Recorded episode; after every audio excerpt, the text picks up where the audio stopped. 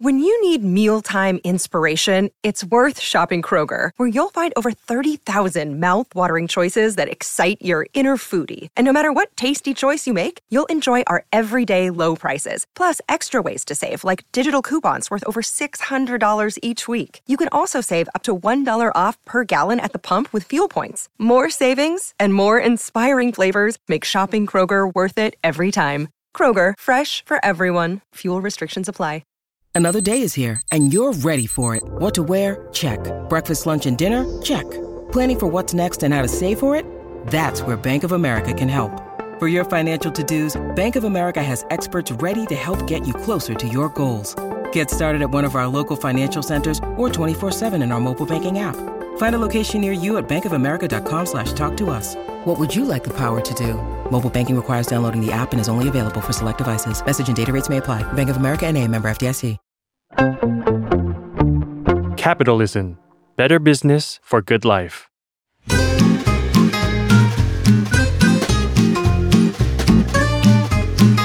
Day One Podcast กับย้อยนภศรศิวิราช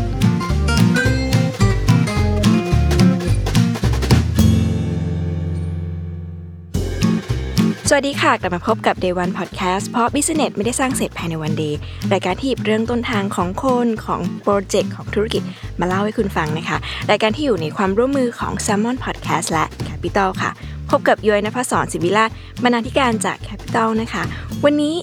สนุกมากขอเกริ่นทุกคน ทุกคนอาจจะเห็นรูปเปิดหน้าปกแล้วนะคะ ว่าเรากำลังจะคุยเรื่องอะไรนะคะ ยศเป็นหนึ่งคนที่หลงไหลในการแต่งตัวทุกคนก็ดูเนาะเชื่อว่าคนฟังทุกคนก็ชอบการแต่งตัวเหมือนกันนะคะ วันนี้ยศจะชวนมาคุยกับแบรนด์แบรนด์หนึ่งนะคะที่เรียกได้ว่ามีชื่อเสียงผู้ชื่อไปสาวๆรู้จักแน่นอนนะคะ คือแบรนด์ที่ชื่อว่า Keep นะคะ หรือว่า Keep Design เนาะซึ่งวันนี้ย้อยชวนคุณจูนกับคุณโจแอนนามาคุยกันนะคะ ก่อนอื่นให้เขาทั้งสองคนแนะนำตัวก่อนนะคะ สวัสดีค่ะ คุณโจคุณจูน ใครก่อนดีเอ่ย สวัสดีค่ะ จูนนะคะ นัชชารัชตะวรพรค่ะ จูเป็น co-founder ของแบรนด์ Keeps ค่ะค่ะสวัสดีค่ะ โจนะคะ จริงๆ ชื่อเล่นชื่อโจแอนนานะคะคัชริยารัชตาวรพรค่ะ เป็น co-founder ของ Keeps ค่ะ ค่ะ วันนี้ขอบคุณมากเลยที่ให้เกียรติมาร่วมรายการนะคะ แน่นอนว่าคนฟังต้องอยากรู้แน่นอน เพราะว่าขอเกริ่นเรื่องเล็ก ๆ ไว้ก่อนที่จะเข้าเรื่องคำถามนะคะ ก็คือว่าแบรนด์เนี้ยเป็นแบรนด์ที่สองพี่น้อง ร่วมกันสร้างขึ้นมา ที่สำคัญคือยุ้ยว่าเนี่ยจุดเนี้ยทุกคนน่าต้องสนใจคือ ลาออกจากงานประจำที่แบบรุ่งมากๆ มาทำแบรนด์เสื้อผ้าที่คนอาจจะมองว่า เอ๊ะมัน work ไหมมันดีหรือเปล่า หรือว่าต้องเริ่มต้นยังไง ที่สำคัญไม่พอค่ะ การเริ่มต้นของแบรนด์แบรนด์นี้น่าสนใจตรงที่ว่ามีกลุ่มนายทุนที่ชื่อว่า Bluebik ซึ่งเป็นผู้ที่บริษัทที่ปรึกษาที่สนใจเรื่อง tech startup หรือนู่นนี่นั่นยังไม่รู้พูดถูกหรือเปล่า เดี๋ยวให้คุณจูนกับคุณโจเล่าให้ฟังอีกทีหนึ่งนะคะ แต่ว่ามันน่าสนใจมากในตอนนี้ เชื่อว่า เกินชั่วโมงแน่นอน แต่ไม่เป็นไร ยาวๆได้นะคะค่ะย้อนไปจุดเริ่มต้นเลยก่อนที่จะเข้าถึงการทำธุรกิจ เชื่อว่าทั้งสองพี่น้องน่าจะแบบชอบการแต่งตัวไอ้แพชชั่นในการแต่งตัวหรือความชอบเนี่ยมันเริ่มมาตอนไหนอะคะอืมเริ่มตอนไหนใช่ไหมคะจริง ๆ คิดว่ามันอยู่ในตัวพวกเราตั้งแต่เด็กแล้วคือ เป็น คนที่ประเภทที่ว่าชอบแต่งตัว แล้วถ้าวันไหนต้องออกจากบ้าน แล้วมันใส่ชุดที่เรายังรู้สึกว่า วันนี้มันยังไม่ใช่อะอ่าเราสองคนก็คือไม่ออกจากบ้าน เราจะเปลี่ยนจนกว่าเรารู้สึกว่าเราชอบชุดนี้ชุดนี้แล้วอะวันนี้ได้ คือเรามองว่าการแต่งตัวแฟชั่นเสื้อผ้าเนี่ยมันเป็น soft power อย่างหนึ่ง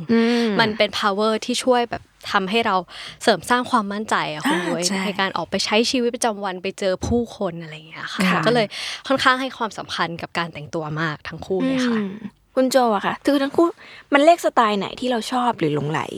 คือจริง ๆ พวกเราไม่ได้แต่งตัวอะไรแบบซับซ้อนหรือว่าอืมแบบยุ่งยากแบบ high fashion อะไรอย่างงี้นะคะ แต่ว่าเราคิดว่าแบบเราแต่งตัวธรรมดายังไงก็ได้ที่เอ่อใส่เสื้อผ้าที่เรามั่นใจโดยที่เสื้อผ้านั้นอะฟิตพอดีกับหุ่นเรา หรือว่าใช้ material ที่ดี คุณภาพดีอะไรต่างๆ ที่เป็นแบบเรื่องเล็กๆน้อยๆหรือว่าองค์ประกอบของเสื้อผ้า แล้วก็ดีไซน์ที่อาจจะ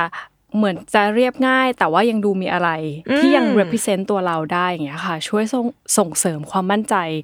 ให้กับ ตัวเราได้เวลาเราออกไปใช้ชีวิต ซึ่งแบบบางทีอาจถ้าคิดภาพเราแบบใส่เสื้อผ้าที่เอ่อธรรมดาหรือว่าเสื้อผ้าที่แบบว่ามีรูมีรอยขาด เราก็จะรู้สึกไม่เซลล์ละค่ะหรือว่าเสื้อผ้าที่แบบว่าเออเรารู้สึกว่า เอ้ยไม่เหมาะกับโอกาสนั้นๆ เช่นเราไปสัมภาษณ์งานเราใส่เสื้อยืดไปเรามั่นใจหรือเปล่าอะไรอย่างเงี้ยค่ะอ่าก็คือเราจะแบบคิดในการแบบเลือกเสื้อผ้าก่อนที่จะใส่เพื่อที่จะออกไปใช้ชีวิต อือืมมค่ะ อยากรู้วันนี้ถามแทนทุกคนว่า เวลาเราจะแต่งตัวเราจะรู้ได้ไงว่านี้มันใช่ มันมั่นใจแล้วคือเราต้องใส่มันมากพอหรือเปล่า หรือบางคนอาจจะดูเทรนด์ดูอินฟลูเอนเซอร์อะไรเงี้ยค่ะสำหรับทั้งสองคนเนี่ยการแต่งตัวมัน มันยังไงเราจะรู้ได้ไงว่าเราสไตล์แบบไหนเราชอบเราใช่ คิดว่าเรื่องสไตล์เป็นเรื่องแบบ ค่อนข้างแบบปัจเจกอ่าก็คือแบบแล้วแต่ preference ของแต่ละคนว่าชอบสไตล์ไหน อันนี้ก็คือไม่มีผิดไม่มีถูกอะค่ะ ก็คือขอเกริ่นก่อนเลยว่าเราอะไม่ได้มี fashion background จริง ๆ ในเรื่องการออกแบบเสื้อผ้า แต่ว่าแค่เรารู้ว่าเราชอบใส่ประมาณไหนเฉยๆแต่ว่าสำหรับพวกเราแล้วอะเสื้อผ้าที่ดีในมุมของ พวกเราหรือว่าคีฟเนี่ยคือเสื้อผ้าที่ส่งเสริมความมั่นใจและสะท้อนตัวตนอ่าของผู้สวมใส่ได้ แล้วก็เสื้อผ้าที่ดีคือเสื้อผ้าที่เหมือนแบบว่าเราลงทุนไปแล้วรู้สึกว่าคุ้มมากกว่าค่ะ อืมคือ เหมือนเรามองว่ามันคือทุกบาทที่เราสเปนไปอะคือเงินมันก็หายากเนาะใช่ใช่ไหมคะแล้วก็ใช่เวลาเราสเปนกับอะไรลงไป มันไม่ใช่การแบบใส่ครั้งเดียวแล้วทิ้งนะอ่ามันคือการใส่ยังไงให้มันคุ้มค่า ซึ่งเราทำออกมาได้หลายรูปแบบที่มันดูไม่น่าเบื่ออืมก็คือแล้วแต่เรา styling หรือว่า mix and match ชุดเองอะไรอย่างเงี้ยค่ะ อันนี้คือมุมมองส่วนตัวของพวกเรานะคะ ก็คือแบบไม่ได้วิ่งตามกระแสหรือวิ่งตามเทรนด์นะคะ อันนี้เห็นด้วยเลยหลายครั้งเวลาที่เราจะซื้อเสื้อผ้าสักตัว เราจะชอบคิดว่าแพงเกินไปหรือเปล่า แต่ว่าเมื่อหารต่อถัวเฉลี่ยต่อครั้งที่เราจะใส่เสื้อตัวนั้นเพราะเราชอบ หรือคุณภาพมันดีอะบางครั้งมันถูกกว่าเราซื้อเสื้อผ้าที่ราคาถูก แต่ว่าอาจจะ trendy ในในแค่บางวัดเวลาบางวาระอะไรเงี้ยแต่กันยุ้ยสนับสนุนมากเรื่องเรื่องนี้เผลอๆเรื่องเนี้ยเชียร์มากกว่าเรื่องแบบ sustain อีกบางคนบอกว่า sustain อาจจะต้องแพงเสมอไปซึ่งจริง ๆ แล้วอะ ถ้ามันเป็นสไตล์ที่เราใช่เราหยิบมันมาใส่อย่างมีความสุขอะมันมันคุ้มนะใช่ใช่ไหมคะใช่ก่อนจะไปถึงจุดนั้นอะเมื่อกี้คุณคุณจูนมีอะไรเสริม ค่ะจูนว่าในมุมมองของอืมเด็กจบ finance ค่ะเนาะเรารู้สึกว่าเสื้อผ้าก็เป็นหนึ่งในการลงทุนเหมือนกันอย่างที่อะคุณใช่โรยบอก คือ เรารู้สึกว่าเราซื้อตัวหนึ่งแล้วอะตัวนั้นต้อง cutting ดีอ่าต้องผ้าดี material ดี มันก็เลยเป็นโจทย์ของคีฟค่ะในการทำสิ่งนี้ออกมาให้ดีที่สุด ในราคาที่ดีที่สุด เสื้อผ้าดีไม่จำเป็นต้องแพงเสมอไปทำยังไงให้เป็นราคาที่คนจับต้องได้คนซื้อได้ แล้วใส่ของเราไปยาวๆ อันนั้นคือเป็นสิ่งที่เรา work on ทุกวันเพื่อให้ได้สิ่งนี้มาค่ะเมื่อกี้ทั้งสองคนพูดจุดหนึ่งที่น่าสนใจคือว่าทั้งคู่ไม่ได้มี background เรื่องการออกแบบเรื่องแฟชั่นมาก่อน ไม่ได้อยู่ในอุตสาหกรรมนี้มาก่อน แต่ว่าวันหนึ่งตัดสินใจกระโดดมาทำสิ่งเนี้ยค่ะ มันมีจุดเปลี่ยนหรือมันมีเหตุการณ์ไหนไหมที่ทั้งทั้งสองคนรู้สึกว่าไม่ได้แล้วเราต้องลุกขึ้นมาทำของเราเอง มันคือเหตุการณ์ตอนไหน อืมก็อันนี้ก็คือตอนแรกจูนเริ่มแบรนด์นี้มาคนเดียวค่ะก่อน ตอนนั้นขอย้อนกลับไปตอนช่วงประมาณปีสี่ค่ะคุณย้วยอ่าตอนที่จูนเรียนไฟแนนซ์เนาะกำลังจบไปทำงานในสายแบบพวก professional ค่ะพวกแบบว่าการเงินหรือ consult ซึ่งเป็นงานที่ต้องใส่ชุดที่แบบ formal มากค่ะๆเพราะว่ามันเป็นงานที่เราต้องไปเจอลูกค้า พูดจายังไงให้เขา convince เนาะในอ่าสิ่งที่เราเสนอไอเดียไป เพราะตอนนั้นเนี่ยในฐานะคนชอบแต่งตัวอะคุณย้วยเราคิดว่าถ้าเราต้องใส่ชุดทำงานในภาพจำเด็กเด็กปีสี่อะที่ต้องใส่ชุดแบบ เสื้อเชิ้ตสีขาวกระโปรงยาวคลุมเข่าสีดำอะเรารู้สึกว่ามันไม่ใช่ตัวเราอืมแล้วเรารู้สึกว่าเราไม่มั่นใจค่ะแล้วในเมื่อเราไม่มั่นใจแล้วเราจะไปพูด convince ลูกค้าได้ยังไง ก็เลยเป็นที่มาว่าจูนรู้สึกว่า ถ้าฉันจบไปอะฉันต้องมีชุดทำงานที่ฉันทำออกมาแล้วใส่แล้วตัวเองต้องมั่นใจ อืมก็เลยกลายเป็นคอนเซปต์ของคีฟตั้งแต่ day one เลยที่จูนอยากทำชุด ตอนนั้นเป็นชุดทำงานเนาะค่ะชุดทำงานที่ใส่แล้วต้องรู้สึกว่า เรา empower อะผู้หญิงต้องเฉิดฉายที่ออฟฟิศใส่แล้วต้องแบบว่าเหมือนพกความมั่นใจไปกับตัวอะไรอย่างเงี้ยค่ะใช่ก็เลยเป็นจุดเริ่มต้นของคีฟค่ะ ขอขยายความนิดนึงคือ แสดงว่าบรรยากาศตลาดเสื้อผ้าในยุคนั้นมันในช่วงนั้นน่ะมันไม่ได้ตอบโจทย์ที่เราอยากใส่ใช่ไหมหมายถึงว่ามันมีให้เลือกน้อย ในภาพตอนนั้นนะจูนยังนึกไม่ออกอ่าว่าถ้าเราต้องซื้อชุดทำงานจริงๆ เราต้องไปซื้อชุดที่ไหนอืมคุณแม่ก็มีแนะนำมาเหมือนกันว่า ไปซื้อร้านนี้สิอะไรอย่างเงี้ยอ่าซึ่งเราก็โอ้นานนั้นนั่นมานานมากแล้วอะไรอย่างเงี้ยค่ะ เรายังนึกไม่ออกจริงว่าเป็นร้านไหน ใช่แล้วก็เลยคิดว่าถ้าเรานึกไม่ออกทำไมเราไม่สร้างขึ้นมาเองล่ะ จุดนี้น่าสนใจเหมือนกัน คือคนชอบคิดว่าเสภาพผู้หญิงน่ะหลากหลาย มีให้เลือกเยอะกว่าผู้ชายเนาะ แต่วันที่เราต้องก้าวเข้าสู่วิเท่าไหร่ทำงานการทำงานที่มันต้องการภาพลักษณ์ที่ดีอะค่ะเราไม่ได้มีตัวเลือกขนาดนั้นใช่ไหมคะ คืออาจจะต้องแบบเป็น high-end แต่มันก็ไม่ใช่ไม่ตอบโจทย์ที่เราอยากจะใส่ไปทุกวันอะไรเงี้ย หรือแม้กระทั่งคนอาจจะคิดว่าเสื้อผ้าออฟฟิศก็มีเยอะมากมายนี่ แต่จริง ๆ มันไม่เหมือนกันใช่อย่างที่คุณจูนบอกมันมี มันมีเส้นบางๆที่มันกั้นความแบบ การทำงานให้มันดูแบบภูมิฐานน่าเชื่อถือ ซึ่งสำหรับในบางสายงานมันสำคัญมากใช่ๆแล้วมันไม่มีตรงนี้มา supportตลาดมันใหญ่ขนาดไหนในวันที่เราเริ่มต้น มันมีคนต้องการสิ่งนี้เหมือนกันจริง ๆ ใช่ไหม คือที่ทำอะก็อย่างแรกก็เพราะว่าเราคิดว่ามันมีช่องว่างในตลาดอ่าอย่างค่ะที่สองเราคิดว่าตลาดใหญ่คุณย้อยอ่าชุดทำงานเราใส่ห้าวันต่ออาทิตย์อะโอ้ชุดจริงค่ะชุดชุดไปเที่ยวเราใส่แค่สองวันวีคเอนแล้วทำไมตลาดมันจะไม่ใหญ่อืมคือคิดว่าพื้นที่ในตลาดมันใหญ่มากเออแล้วก็เป็นตลาดที่แบบ attractive น่าเข้าไปเล่น แต่ว่าทำยังไงให้เราแตกต่างทำยังไงให้คนจำได้เงี้ยค่ะจะว่านี่เป็นเรื่องที่ challenge แล้วก็ท้าทายมากสำหรับการเริ่มธุรกิจค่ะ ดังนั้นพอที่จะเริ่มจริง ๆ ด้วยโจทย์แบบนี้ว่าอยากจะทำเสื้อผ้าที่ดี ตอบโจทย์ที่เราต้องการนะคะแล้วมันมันตอนนั้นมันเรียกร้องทักษะอะไรบ้างที่ที่จากคนที่แบบ finance ของของคุณโจนจบอะไรมานะคะจบจบเกี่ยวกับ marketing Marketing communication ค่ะ finance marketing นี่เศรษฐศาสตร์เหมือนกันใกล้ๆกันขนาดนิเทศใกล้ๆอะไรประมาณนี้ค่ะ คนละใช่ไหมสายงาน อย่างเงี้ยแล้วพอเราจะมาเริ่มทำแบรนด์แฟชั่นจริง ๆ อะ มันต้องการทักษะอะไร หรือจริง ๆ มันคือทักษะทางธุรกิจก่อนที่จะเป็นทักษะ เรื่องเรื่องการออกแบบ คือก่อนอื่นมันคือก่อนที่จะมีทักษะ มันเริ่มต้นด้วย passion ก่อน คือเหมือนแบบเอ่อ แม้เราจะแบบเคยทำงานอะไรมาค่ะใช่ไหมคะ หรือว่าเรามี background ยังไง แต่ว่า passion คือมันอาจจะนอกเหนือจากเรื่องงานก็ได้อ่าคือเหมือนที่บ้านก็คือเป็นแนวธุรกิจเกี่ยวกับทำเสื้อผ้าอยู่แล้ว แต่ว่าไม่ใช่แบบนี้ค่ะซึ่งเหมือนเราก็เติบโตกับสิ่งนี้มาตั้งแต่เด็กอะไรอย่างเงี้ยค่ะมีทักษะเอ่อการค้าขายความเป็นแบบแม่ค้าลึกๆในตัวอยู่ แล้วก็มีแพชชั่นในเรื่องการแต่งตัวในระดับหนึ่งประมาณว่าเราสนใจในสิ่งนี้ อันเนี้ยเป็นจุดเริ่มต้นนะคะ ซึ่งทักษะที่เราคิดว่าแบบว่าตอนเริ่มต้นแล้วก็ช่วงแบบช่วงแรก ๆ ของการเริ่มธุรกิจที่ควรมี มันคือคิดว่าเริ่มต้นด้วยการแบบคือกล้าคิดกล้าทำก่อน เพราะว่าหลายคนอะแบบว่าในยุคนี้ใช่ไหมคะคือ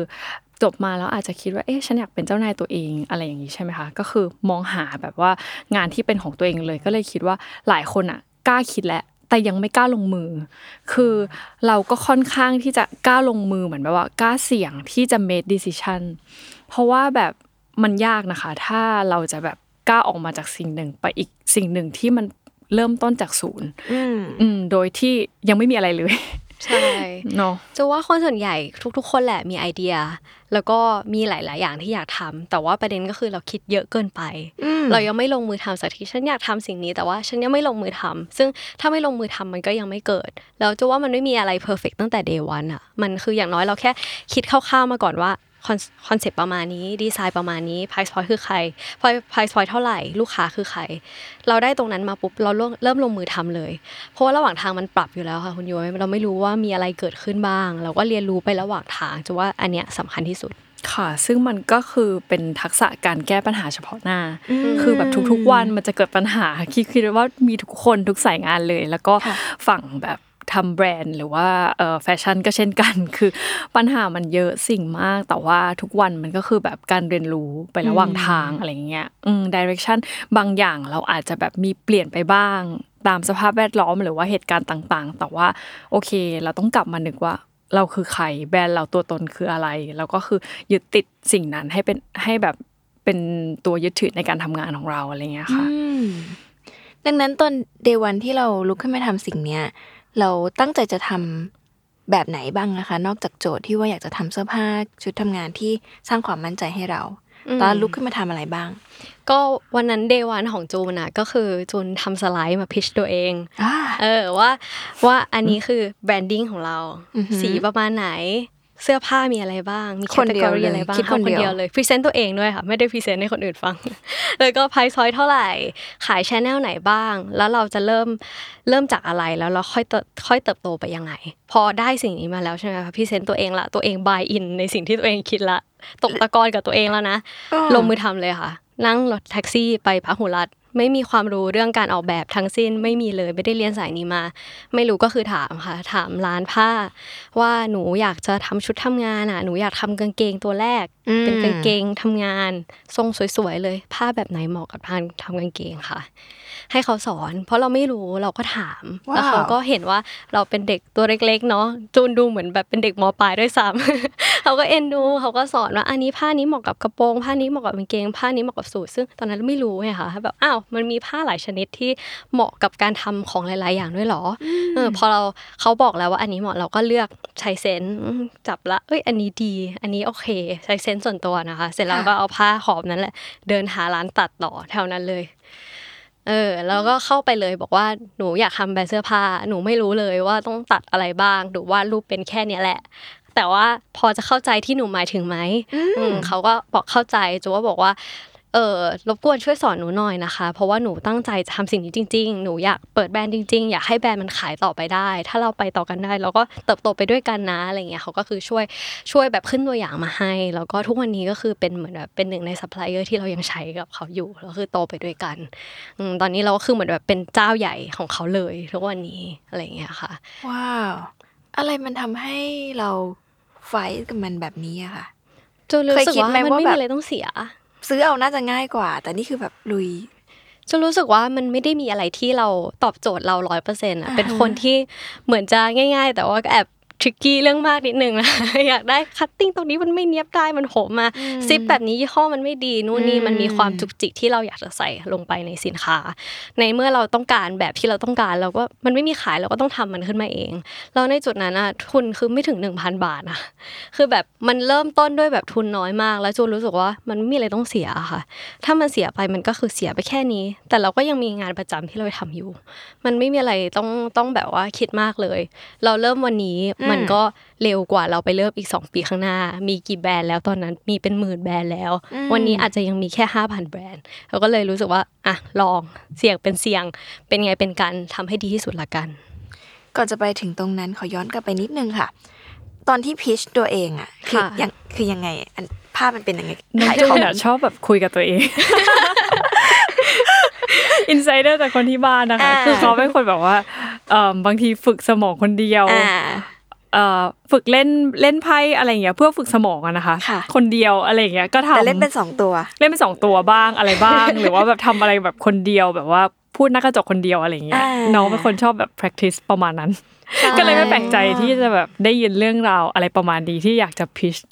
ใช่แล้วก็คนเดียวประกอบกับตอนอยู่ปีสี่ค่ะจะอยู่ค่ะชมรม case club ที่มหาลัยค่ะเราก็ต้องทำสไลด์ present ตลอดอ่าก็จะมีโจทย์มาให้คิด เราก็เลยรู้สึกว่างั้นเราก็ทำโจทย์ business ตัวเองสิสิ่งที่เราอยากจะทำเออแล้วก็ลองเสนอเป็นกรรมการด้วยตัวเองเนี่ยแหละว่าเราโอเคหรือยัง เพราะว่าคุณยุ้ยคุณยุ้ยจะว่าถ้าเรายังไม่ได้ buy ในสิ่งที่เราทำอะมันไม่มีใคร buy ของเราต่อโอ้ใช่อืมคมนะคะคมจริงเพิ่งคิดเอาเมื่อกี้ค่ะแอบไปคิดเลยนี่ที่คิดมานี่ buy หรือเปล่า น่าสนใจ ทีนี้พอวันอะย้อนกลับไปเมื่อกี้ตอนที่ไปหาช่างตัดหาซัพพลายเออร์แหละระยะเวลากว่อนจะได้ชิ้นแรกที่สมบูรณ์พร้อมจะเป็นเปิดแบรนด์ขายเนี่ยค่ะ จากวันนั้นนี่มันใช้เวลานานแค่ไหนแป๊บเดียวเลยค่ะ พอประพมาอณได้เขาก็ขึ้นตัวอย่างประมาณไม่เกินหนึ่งอาทิตย์อ่าเสร็จปุ๊บเราก็ใส่มาแล้วก็ให้คนคอมเมนต์ค่ะเริ่มจากที่บ้านก่อนอ่าเป็นยังไงกางเกงตัวนี้ ใส่ไปกินข้าวกับเพื่อน ให้เพื่อนช่วยคอมเมนต์อืมว่าเพื่อนเป็นยังไง เพื่อนบอกเฮ้ยกางเกงสวยซื้อจากไหนแล้วบอกว่าแบรนด์ที่เรากำลังจะทำอ่าเพื่อนบอกชอบเออก็เลยบอกว่างั้นถ้าชอบมาเป็นแบบให้หน่อยสิลีนมากตอเอานเอาเพื่อนมาเป็นนางแบบอ่าแล้วก็ตัวเองชอบถ่ายรูปอยู่แล้ว ก็เลยค่ะเป็นตากล้อง เราไปถ่ายแบบที่จุฬาอ่าถ่ายในมหาลัยเลยในมแล้วหาลัก็ยหาเลยในมุมที่แบบดูไม่ได้เป็นจุฬามากอืมอะก็ถ่ายแบบ แล้วก็ลงโพสเลยค่ะ โพสถ่ายเลย แล้วมันคือต้องสต็อกไว้ไหมหรือต้อง pre-order ตอนแรกจูนหรือยังไงทำเป็นสั่งตัดตัวต่อตัวค่ะอ๋อออยากจะลองตลาดก่อน เพราะเราก็ไม่รู้ว่าเราจะขายได้ไหม เราก็ทำอะไรที่เราก็เสี่ยงน้อยกว่า เสี่ยงน้อยสุด ก็เป็นตัดต่อตัวตัวต่อตัวไปก่อน แล้วก็วันที่แบบทุกอย่างมันเริ่มไปได้แล้ว เริ่มแบบว่าลูกค้าต้องการสินค้านี้เพิ่มขึ้นเราก็ค่อยๆสต็อกไปค่ะค่อย build up stock ภายหลังฉะนั้นมันไม่มีอะไรที่จะเสี่ยง แบบอืมกับการลงทุนสิ่งนี้ใช่ไหมคะเพราะว่าใช่มันทำตัวต่อตัวปุ๊บเหมือนแบบคอสมันก็จะน้อยกว่าการแบบ build stock เยอะๆ มันเป็นค่ะการเทสตลาด ซึ่งจริงๆก็คือเป็นการเริ่มต้นที่ดีค่ะ ควรจะเป็นอย่างนั้นเนอะแบบคือไม่งั้นแบบถ้าเรามั่นใจแบบทุ่มไปเลยแล้วเราก็ไม่รู้ว่าเราถ้ามัจะนไม่ขาย work ขึ้นมาใช่อะไรอย่างเงี้ยค่ะมันจะเสียใจค่ะใช่เพราะว่าเราก็ยังไม่มีประสบการณ์ด้วยตอนนั้อ่นาใช่ค่ะ แล้วตอนนั้นพอมันเริ่มมาเป็นแบรนด์คือมันเริ่มช่วงไหนหลังจากเรียนจบแล้ว ใช่หลังหลังจากเรียนจบเราก็ทำงานประจำอยู่ค่ะอืมใช่แล้วก็ทำมาเรื่อยๆ แบบว่า เอ้ยก็ขายได้ ตอนแรกก็เป็นเพื่อนค่ะเพื่อนซื้อกันก่อน หลังจากนั้นก็เป็นเพื่อนของเพื่อนอ่าแล้วก็ขายได้มาเรื่อยๆ จนเรารู้สึกว่า เราต้องการคนมาช่วยเพิ่มละ เพราะว่าเรารู้สึกว่าเราทำคนเดียวไม่ไหวแล้ว มันแบบอืมมันค่อนข้างละเอียดอ่อน มันมีหลายขั้นตอนมาก แล้วก็เราค่อนข้างถนัดไปด้านแบบว่า Excel หลังบ้านอ่าด้านระบบหลังบ้านเรื่องการเงินอะไรอย่างเงี้ยค่ะ branding ตอนนั้น size chart อะคุณยุ้ยยังทำด้วย PowerPoint อยู่เลย คือจนทำ AI ไม่เป็นทำ Photoshop ไม่เป็นทำด้วย PowerPoint จริง ๆ แล้วก็โลโก้ก็ทำมาจาก PowerPoint แล้วก็เขียนมือเอาอะไรอย่างเงี้ยเรารู้สึกว่า อยากได้คนมาช่วยอะที่เก่งไม่เหมือนเราเอออ่าที่ถนัดคนละแบบอืมแล้วก็นึกถึงพี่โจเลย เพราะว่าเขามีเหมือนแบบ taste คล้ายๆกันค่ะเราชอบอะไรเหมือนกัน เรานอนห้องเดียวกัน เราชอบอะไรเหมือนกันเลยอะไรอย่างเงี้ยค่ะ ก็เลยแบบรู้สึกว่าอยากได้ partner ที่มาช่วย แล้วก็พี่โจคือคือตอบโจทย์ทุกอย่าง ตอนนั้นช่วยยังไง หรือว่าคุณโจแบบรออยู่แล้ว เมื่อไหร่จะพูดอะไรเงี้ยมันเป็นอย่างนั้นไหมหรือว่ามันเกิดอะไรขึ้นมจริง ๆอะไม่ได้รอที่น้องจะมาบอกนะคะ แต่ว่าก็คือพวกเราก็คือแบบเคยยังไงอะเคยอินโวกับธุรกิจประมาณนี้ในหลาย ๆ ในหลายๆแบรนด์ที่ค่ะเคยลองทำมา แต่ว่าบางที timing หรือการให้เวลากับมันอาจจะยังไม่ค่อยมีสุดท้ายแล้วกลับไปทำงานประประจำซึ่งงานประจำ ก็คือค่อนข้างยุ่งมากอ่าแล้วก็ค่อนข้างแบบเครียดจากการทำงานด้วยแบบไม่มีเวลาที่จะมาทำอื่น ๆ ขนาดนั้น แต่ว่าอ่าด้วยความที่น้องชวนค่ะก็รู้สึกว่า เอ้ย คือหนึ่งอยู่บ้านเดียวกันทำงานง่ายอืมคุยง่ายไม่ได้เริ่มต้นอะไรใหม่อะไรอย่างเงี้ยค่ะ แล้วก็เห็นว่ามันเติบโตไปได้ดีประมาณหนึ่งอะไรประมาณนี้ ก็เลยรู้สึกว่าก็คือเรามั่นใจในตัวเขาอยู่แล้วแหละ แล้วก็ไม่ได้อยากปฏิเสธโอกาส แต่ก็ อาจจะแบบมีคุยกันเรื่องทามมิ่งนะว่าแบบพอทำงานหลักแล้ว เราก็ไม่อยากให้กระทบอืมกับงานด้วยอะไรอย่างเงี้ยเราทำได้ประมาณนี้ แล้วอะไรที่คิดว่าชวนเราเข้ามาแล้วเราช่วยได้จริง ๆ บ้าง อะไรเงี้ยมันก็มีพอยที่แบบดิสคัตกัน แล้วก็เออโอเค เห็นตรงกันว่าอีความถนัดคนละด้านเนี่ยแหละ มันน่าจะแบบมาส่งเสริมกัน อืมอืมขอขอขยายความคนละด้านหน่อย แต่ละคนคือยังไงคะ อย่างของจูนอย่างที่บอกเขาจะถนัดเรื่องพวกแบบตัวเลตัวเลขข finance excel เรื่องระบบ Operation operation อะไรเงี้ยอ่าซึ่งเราก็คือเรียนนิเทศมา เรียนอ่า branding communication อะไรเงี้ยค่ะอ่าแล้วก็เอ่อเรียนโทเกี่ยวกับ branding อืมแนวแนวนี้ ซึ่ง มีประสบการณ์ในการทำงานเกี่ยวกับ marketing ค่ะ buyer อะไรค่ะทำนองนี้ ซึ่งเอ่อจากสิ่งที่เขาขาดเขาก็บอกว่าเขาทำได้ประมาณนี้อยู่ แล้วก็ว่าโอเคงั้นเดี๋ยวเราจะช่วยทำในเรื่องการตลาด แล้วก็กราฟิกเราทำได้นิดๆหน่อยๆ ตามแบบความหาทำแล้วก็ฝึกทำเอาอะไรประมาณนี้คือไม่ได้เชี่ยวชาญมาก แต่ว่าเรียกว่าพอทำได้ พอพอรู้ tools ต่างๆ ในโปรแกรมอะไรอย่างนี้บ้างอะไรเงี้ยเราก็เลยเข้ามาช่วยในฝั่งนี้ค่ะ ซึ่งตอนนั้นทั้งคู่ก็มีงานประจำที่แบบน่าจะยุ่งใช่มากๆแล้วก็ไปได้ดีด้วยใช่ค่ะ ตอนไหนที่มันตัดสินใจว่าไม่ได้ละ งานเราต้องมาเทคสิ่งนี้ให้มันแบบเต็มตัว เพื่ออืมเพื่อดูแลให้มันเติบโตมันเป็นจุดจุดเปลี่ยนแบบไหนคะ คือจริง ๆ ทั้งคู่อะไม่เคยคิดว่าวันหนึ่งต้องมาทำสิ่งนี้ full time อืมเพราะว่างานเราก็ค่อนข้างมั่นคงแล้วใช่แล้วเรารู้สึกว่าเราค่อนข้าง manage time ได้ในการค่ะทำสิ่งนี้เป็นแค่แบบงานอดิเรกค่ะค่ะ แต่ว่าวันหนึ่งที่แบบว่ามีนักลงทุนเป็นค่ะผู้บริหารจากบริษัทบูบิกเนี่ยค่ะสนใจมาลงทุนอืมเราก็แบบมีความงงอยู่นะว่าแบบอืมใช่เหรอ ใช่เหรอเพราะว่าส่วนใหญ่ที่พอร์ตที่เขาลงทุนเป็นแบบบริษัทที่เป็น Tech สตาร์ทอัพใช่ไหม tech ทั้งหมดเลย แล้วก็จูนส่วนตัวเคยทำงานบริษัทบูบิกมาก่อนเป็นค่ะ consultant ที่นั่นอะไรเงี้ยอืมจะว่าเขาอาจจะเห็นจูนถือถุงผ้าถือถือไปถือมาแล้วก็ถือไปอาจจะส่งไปรษณีย์อะไรอย่างใช่ระหว่างพักกลางวันใช้เวลาว่างให้เป็นประโยชน์ หรือว่าเห็นคนในออฟฟิศใส่ค่ะเพราะว่าลูกค้าเราก็คือคนในออฟฟิศนั่นเองเขาก็เลยเริ่มแบบว่าเอ๊ะเขาใส่อะไรใส่แบรนด์อะไรกันเขาก็เลยแบบว่า เออเห็นว่า เออมันดูน่าจะไปต่อได้อืมก็เลยแบบว่า แล้วก็เห็นว่าเราอะแบบน่าจะรู้จักเราในประมาณหนึ่งแหละ แล้วก็แบบเห็นว่าเรามีมีความหลงไหลในสิ่งนี้ ก็เลยแบบให้เราลองมาพิชแบบว่า business ไอค่ะเดียดู แล้วก็ business plan ว่าต่อไปจะเป็นยังไง เพราะว่าเขาคิดว่าเป็นธุรกิจที่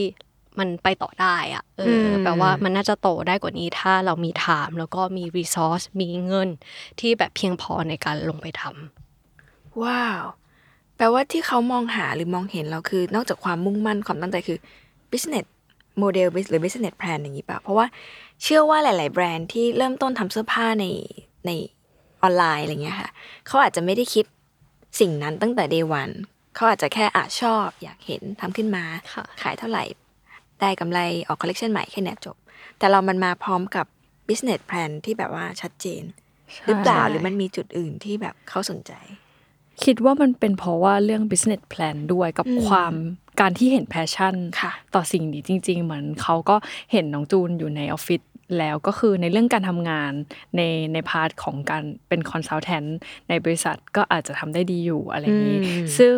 มันก็คือมาเห็นอีกด้านหนึ่งในเรื่องความหลงใหลค่ะในงานอดิเรกที่เป็นเกี่ยวกับเรื่องแฟชั่นที่ทำให้มันดูจริงจังอืมกลายเป็นแบบว่าพาร์ทไทม์ที่แบบทำเป็นอีกงานหนึ่งขึ้นมา ซึ่งเขาคงเห็นว่า เอ้ย มันดูแบบมี potential ค่ะเหมือนเห็น potential เหมือนกัน สิ่งเดียวกันกับสิ่งที่เราเห็น อืมแต่เหมือนแบบว่าช่วยแบบว่า พอเหมือน buy จากสิ่งที่เราอะอยากจะเป็นอืมเราเหมือนเห็นตรงกันค่ะว่าแบบเออ direction อะประมาณไหนอะไรอย่างเงี้ยค่ะ พอผู้บริหารของบ u บิกเขาตัดสินใจลงทุนเนาะก็มีข่าวการทำข่าวถึงเรื่องนี้มากมายค่ะ แล้วก็เรียกคีปส์ว่าเป็นแบบสตาร์ทอัพแห่งวงการแฟชั่น จริง ๆคำว่าคำเนี้ยมันมันคือยังไง เพราะว่าความเข้าใจของยุ้ยเนี่ยสตาร์ทอัพมันคือการที่ใช้ tech ในการแก้ปัญหาธุรกิจเนาะมันก็เลยจะมีแบบมีธุรกิจสตาร์ทอัพที่เป็นฝั่งการแพทย์ฝั่ง IT IT อะซะเยอะซะเยอะ แล้วพอมันเป็นแฟชั่นเนี่ยมันมันเป็นยังไงหรือว่ามันมันต่างจาก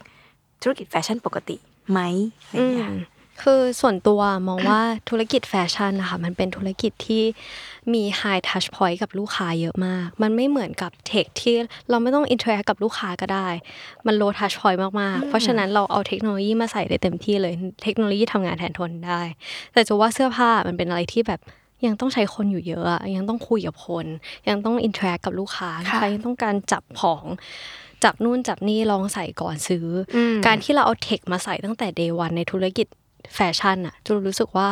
มันเป็นอะไรที่ยังไม่ได้ตอบโจทย์ลูกค้าขนาดนั้น แล้วก็เป็นอะไรที่ค่อนข้างใช้เงินเยอะ เราในฐานะคีสก็รู้สึกว่างั้นเราทำธุรกิจกลับหัวดีกว่า เราเริ่มมาจากธุรกิจธรรมดาเลย เริ่มจากทำธุรกิจ แต่อยู่ในตลาดที่มีศักยภาพสูง ขายลูกค้าคนรุ่นใหม่ ที่เขาจะเติบโตไปเป็นส่วนใหญ่ของตลาดตลาดที่มันใหญ่มากๆ มี potential เยอะมากๆ ค่ะ แล้วประกอบกับการทำงานของเราที่แบบทำงานเหมือนแบบบริษัท แบบเพราะจูนเคยอยู่สตาร์ทอัพมา คือจูนเอารูปแบบการทำงานนั้นมา adapt ใช้ค่ะก็คือทำงานแบบเหมือนสตาร์ทอัพเลยปรับตัวเร็วทำงานเร็วมีผู้ลงทุนมาลงทุนอีก ใช่ ก็เลยเราก็เลยมองว่ามันก็เลยแบบเป็นกึ่ง SME สตาร์ทอัพเนาะก็คือยังก็ ก็จูว่าก็ยังเป็น SME อยู่ใน stage ปัจจุบันเนาะที่ยังขายเสื้อผ้านู่นนี่อีกแต่ว่า ในอนาคตเราคงหาอะไรเข้ามา เพื่อทำให้เราสเกลได้จริง ๆ ใช่เพราะว่าเสื้อผ้าเป็นอะไรที่ละเอียดอ่อนมากค่ะ แบบว่าแบรนด์เมืองนอกไม่ได้แปลว่าจะ successful ในเมืองไทยอ่าเพราะว่าใช่คนเอเชียก็จะมี shape มีหุ่นที่ไม่เหมือนกัน แต่เราก็ยังเห็นเคสที่มัน success มาก อย่างแบบมีหลาย ๆ แบรนด์เนาะที่เราเห็นตามห้างที่เป็นแบรนด์มาจากจากแบบต่างประเทศต่างประเทศอะไรอย่างเงี้ยอีกจูว่ามันก็ยังมี potential อยู่เยอะที่เราจะ grow ได้ค่ะ ใช่ ก็เป็นไปในเรื่องของ way of working มากกว่ากับระบบหลังบ้านอะไรที่พยายามจะแบบเซตให้ตัวเองแบบเอ่อพร้อมพร้อมที่จะที่สุด scale ที่จะแบบไปเป็น Scale สตาร์ทอัพอ่าแล้วก็ scale up อะค่ะ เพราะว่าในทุกวันนี้ก็คือแบรนด์ตั้งแต่ทำมาหลายๆปีที่ผ่านมา มันก็เติบโตเป็นร้อยเปอร์เซ็นทุกปีอะค่ะ อืมค่ะ ใช่ มีเรื่องยากๆไหม ฟังดูแบบว่าเข้าทางไปหมดเลย โอ้มีเยอะมาก มีแต่ยังไงเรื่องขอยากตัวค่ะอย่างไม่มีเรื่องง่ายเลยขอขอฟังหน่อยขอฟังเรื่องยากๆหน่อย ก็งั้นยกตัวอย่างให้เห็นภาพละกันอะโอเคกางเกงยีนที่ใส่วันนี้ค่ะคือคุณย้อยค่ะกว่ามันจะออกมาเป็นกางเกงยีนที่คุณย้อยเห็นอ่าที่ทุกคนเห็นคือวันแรกคือผลตอบรับดีนะ ขายวันแรก 500 ตัวเลย คือดีใจมาก แต่เบื้องหลังมันยาวนานมาก เราทำมาเกินครึ่งปี แบบว่า ทำมานานมาก เพราะว่ายีนอะค่ะ ตอนแรกจูคิดว่าทำเสื้อยากแล้วนะยีนยากที่สุด เพราะว่าแมทเทียลอะไรต่างๆ นานา นิดเดียวปุ๊บความรู้สึกต่าง อย่างเช่นผ้าอย่างเงี้ยค่ะเราก็อยากได้ผ้าที่แบบว่าใส่แล้วขาแบบไม่เสียดอะอ่าใส่แล้วแบบยังคงทรงสวยแต่ว่านุ่มค่ะอย่างเงี้ยก็ต้องเป็นผ้านำเข้าจากญี่ปุ่นอืมแต่ละผ้าปุ๊บไม่เหมือนกันอีก เพราะว่าผ้าแต่ละอันมี texture ไม่เหมือนกันผ้า สมมติว่ายืดผ้าผ้าไม่ยืยืดดไม่ยืด ผ้ายืดปุ๊บเอาไปฟอกแล้วหด ใช้ pattern เดิมไม่ได้ต้องเปลี่ยน pattern ใหม่เพื่อผ้านี้ มันละเอียดอ่อนมาก คือเราว่าแบบ develop มาเยอะมากหรือค่ะ detail ต่างๆ ที่เราต้องการใส่ลงไป เพื่อสื่อสนสื่อสารความเป็นตัวตนของคีฟส์พวกกระดุม rivet ป้ายหนังอะไรอย่างเงี้ยเราไม่อยากทำเหมือนใคร อยากทำให้แตกต่างเออก็สิ่งนั้นคือกว่าจะได้มา มันยากมากเคืออย่างแล้วก็ยีนเนี่ยเนาะเป็นตลาดใหญ่มาก ใครๆก็มีกางเกงยีนในตู้ใช่ไหมคะใช่ค่ะแต่ว่าสำหรับเราอะด้วยความโจทย์เรามันก็คือการที่ การที่คนอะรีแวร์หรือว่าใส่ของซ้ำๆเพื่อแบบว่าเหมือนจะเหมือนยังไงอะคะคือ อยากให้คนรู้สึกว่าซื้อสินค้าชิ้นหนึ่งแล้วมัน long lasting อ่าอะไรแบบนี้คือฉะนั้นอะดีไซน์ของเรา มันไม่ได้ผิดประหลาดไปจากแบบคนอื่นมากหรอก แต่ว่าเราอะเริ่มโจทย์จากการคิดอะคือเราเป็นลูกค้าก่อน เราอยากใส่อะไรอ่าใส่ชิ้นนั้นแล้วเราภูมิใจไหม มั่นใจไหม มันสวยไหม สวยหรือยัง ไม่สวยก็ขายไม่ได้ อย่าพยายามเอามันออกไป คืออันไหนคือไม่ดีก็คือเบรกคือทำมาแล้วก็หยุดไม่ทำแหละอะไรอย่างเงี้ยคือเราแบบมี thinking ประมาณนี้ในการแบบดีไซกว่าจะได้น์แล้วก็ผลิตสักตัวนะใช่ ซึ่งของชิ้นนั้นอะมันจะเหมือนจะดู simple อะแต่ค่ะว่าสำหรับคีฟส์เราออกแบบชิ้นสินค้า basic ธรรมดาที่ให้มันมีอะไรใน detail มีความแบบ น้อยแต่มากอ่าอืม คือ detail ของมันเล็กๆน้อยๆอะ คือสำหรับเรามัน matter ในอ่าในเรื่องเล็กๆ คือคุณภาพของผ้า วัตถุดิบ การ sourcing ของอย่างเกงยีนที่บอกเนี่ยเป็น limited เพราะว่าผ้านำเข้าจากญี่ปุ่น คือจะบอกว่าเสียโอกาสในการขายไหม ที่ทำแบบนี้ ก็เสียถ้าเราขายดีขึ้นมา แล้วสต็อกอันเนี้ยมันหมดแล้วหมดเลยอะ คือเราก็คือหมดโอกาสที่จะขายได้ดีกว่านี้ใช่ไหมคะใช่แต่เราก็คิดว่า แล้วไม่อย่างนั้นนะเราจะแตกต่างจากคนอื่นได้ยังไง ถ้าเรายังใช้ผ้าไทย หรือว่าผ้าจีนที่อะไรประมาณหาได้ทั่นี้วที่หาไปได้ทั่วไปอืมใช่ ซึ่งผ้าญี่ปุ่นทุกคนรู้อยู่แล้วว่าคุณภาพดีราคาสูง แล้วก็กลายเป็นแบบสินค้าเนี่ยกลายเป็น limited edition ซึ่งเราก็พยายามใส่ detail เล็กๆน้อยๆอย่างที่น้องจูนบอกลงไป แล้วก็ไม่ลืมที่จะแบบใส่ branding เราลงไปอะไรเงี้ยค่ะ ซึ่ง branding ก็คือสิ่งที่เราพยายามทำมาตลอดอะคือบางทีเราคิดว่าเสื้อผ้า unbranded อะ โอเค ก็คงมีคนใส่เหมือนกัน แต่อ่าสำหรับแบรนด์เราอะคือเราก็คือสร้างแบรนด์ที่ทุกคนอะรู้สึกมั่นใจในการสวมใส่ มันไม่ใช่แค่มุมนั้นเท่านั้น แต่ว่าพอระยะเวลาผ่านไปอะตอนแรกเราทำเสื้อผ้าอาจจะ plain plain ๆอยู่ค่ะที่ไม่ได้มีโลโก้อะไรเพราะเรารู้สึกว่าเออคนคงไม่ได้อยากใส่โลโก้แบรนด์เรามั้งอาจจะยังไม่มั่นใจ แต่ว่าในเมื่อเรา develop แบรนด์เรามาเรื่อยๆ แล้วเราก็ทำพัฒนามันทุกวันในเชิง marketing branding ทำ content ต่างๆ support อะไรอย่างเงี้ยจนสื่อสารออกมาจนลูกค้าวันหนึ่งอะกล้าใส่คำที่แบบเป็นของแบรนด์เรา ก็คือทุกวันนี้ก็คือจะใช้คำว่าเมซงเมซงในภาษาฝรั่งเศสแปลว่าบ้านค่ะซึ่งก่อนหน้านี้เราอาจจะเคยพูดถึง formal ใช่ไหมคะ ว่าเราอะทำชุดที่เป็น formal wear แบบว่าทำงานเป็นทำงานเป็นทางการแต่ว่าพอระยะเวลาผ่านไปสถานการณ์เปลี่ยนด้วยโควิดอะไรต่างๆอะอืมคือกลายเป็นว่าโอเคในระหว่างทางอะเราก็มา explore สิ่งใหม่ๆ ค้นหาตัวเองเจอ จนมาเจอเอ่อ new category ที่เป็น product ตอนทุกวันนี้กลายเป็นคอของแบรนด์ไปแล้วก็คือเป็น knitwear ที่แบบสวมใส่ง่ายขึ้น แล้วทีนี้เรามีการเอ่อ develop product ที่เอิ่มยังไงอะคะคือใส่ branding ลงไป คือคนรู้สึกภูมิใจตอนเนี้ยคือ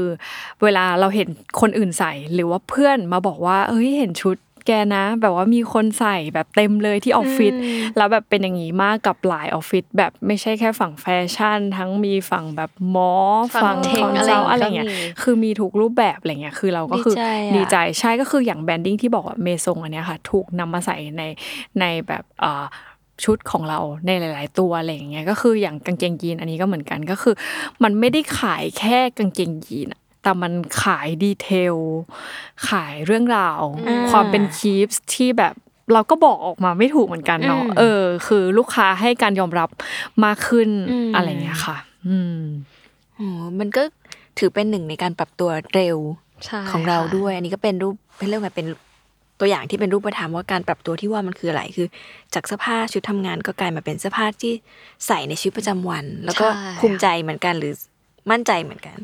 คำถามคือ มันเป็นเพราะว่าเราย้ายเปลี่ยนจากการทำงานประจำด้วยปะถ้าเกิดสมมติไม่มีโควิด คือเขาเรียกว่าไงไลฟ์สไตล์เองเราก็เปลี่ยน จากคนที่เราใส่ชุดทำงานทุกวัน มาเป็นคนที่ทำชุดดีๆ ให้คนอื่น เราก็เลยอยากจะแบบเขาเรียกว่าไงมันมันเปลี่ยน position ของเราด้วยหรือเปล่าชุดมันก็เลยต้องเปลี่ยนจะว่าส่วนหนึ่งก็ด้วยค่ะอืมแต่หลักๆที่ทำให้เรา rethinking ในการค่ะทำ concept ในการแบบว่าอะเราจะขายอะไรจริงอ่าๆคือช่วงโควิด เพราะว่าก่อนหน้านี้มีความคิดในหัวที่คิดว่าเราอยู่ในธุรกิจชุดทำงานชุดที่คนใส่ห้าวันต่ออาทิตย์อ่าทำไมคนจะไม่ซื้อออ่ายังไงก็ต้องซื้อค่ะเพราะว่าเรา work from office ค่ะแต่ช่วงโควิดอะคนมัน work from home อะอืมมันก็เลยทำให้เรารีติ้งว่าสิ่งที่เราคิดมันไม่ใช่เสมอไปอืมแล้วถ้าเรายังไปยึดติดกับสิ่งนี้เราอยู่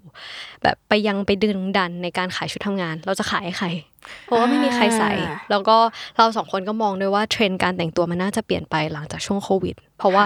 หลาย ๆ คนอาจจะต้อง work from home มากกว่าไป work from office เพราะฉะนั้นสไตล์การแต่งตัวต้องเปลี่ยน แล้วเราก็ต้องเปลี่ยนเช่นกันอืมพยายามทำอะไรก็ตามที่ตอบโจทย์ลูกค้ามากที่สุดว่าเขามองหาอะไร อยากจะใส่อะไร แล้วเราก็ทำสิ่งนั้นออกมาค่ะ ก็ทำมาหลายอย่างอยู่ก็ ก็จับหลาย ๆ ทาง ที่เป็นแบบสไตล์ casual มากขึ้น แต่ว่าสุดท้าย decision ที่เรา made วันนั้นก็คือการ launch sub-brand ที่พี่โจบอกไปชื่อเมซงคีฟ Maison เพื่อให้ มันชัดค่ะคุณย้อยอืมมันจะได้ไม่ทับลายกับคีฟคือให้มันอ่าชัดโดยที่รู้ว่าอะเป็นของ basic wear knitwear loungewear นะ ใส่สบาย casual มากขึ้นไม่ได้ formal เท่าคีฟอืมและที่สำคัญคือในราคาที่จับต้องได้ ราคาที่น่ารักกว่าเดิมอืมบางตัวไม่ถึงพันห้าร้อยบาทไม่ถึงสี่ร้อยบาทอืมแต่ว่าต้องคุณภาพทุกอย่างที่เราทำมากับคีฟอะต้องคงคงต้นเสมอไปกับเมซงคีฟเช่นกัน แต่ว่าตัวคลิปที่เป็นชุดทำงานก็ยังมีก็ยังยังมีมีอยู่บ้างอยู่ค่ะคือถ้าช่ใครอยากยังอยากซื้อก็ยังมีขายให้อยู่ใช่ใช่เพื่อที่วันหนึ่งถ้าเกิดสถานการณ์มันกลับมา คนทำงานได้ปกติ ก็จะสามารถมีชุดของเรา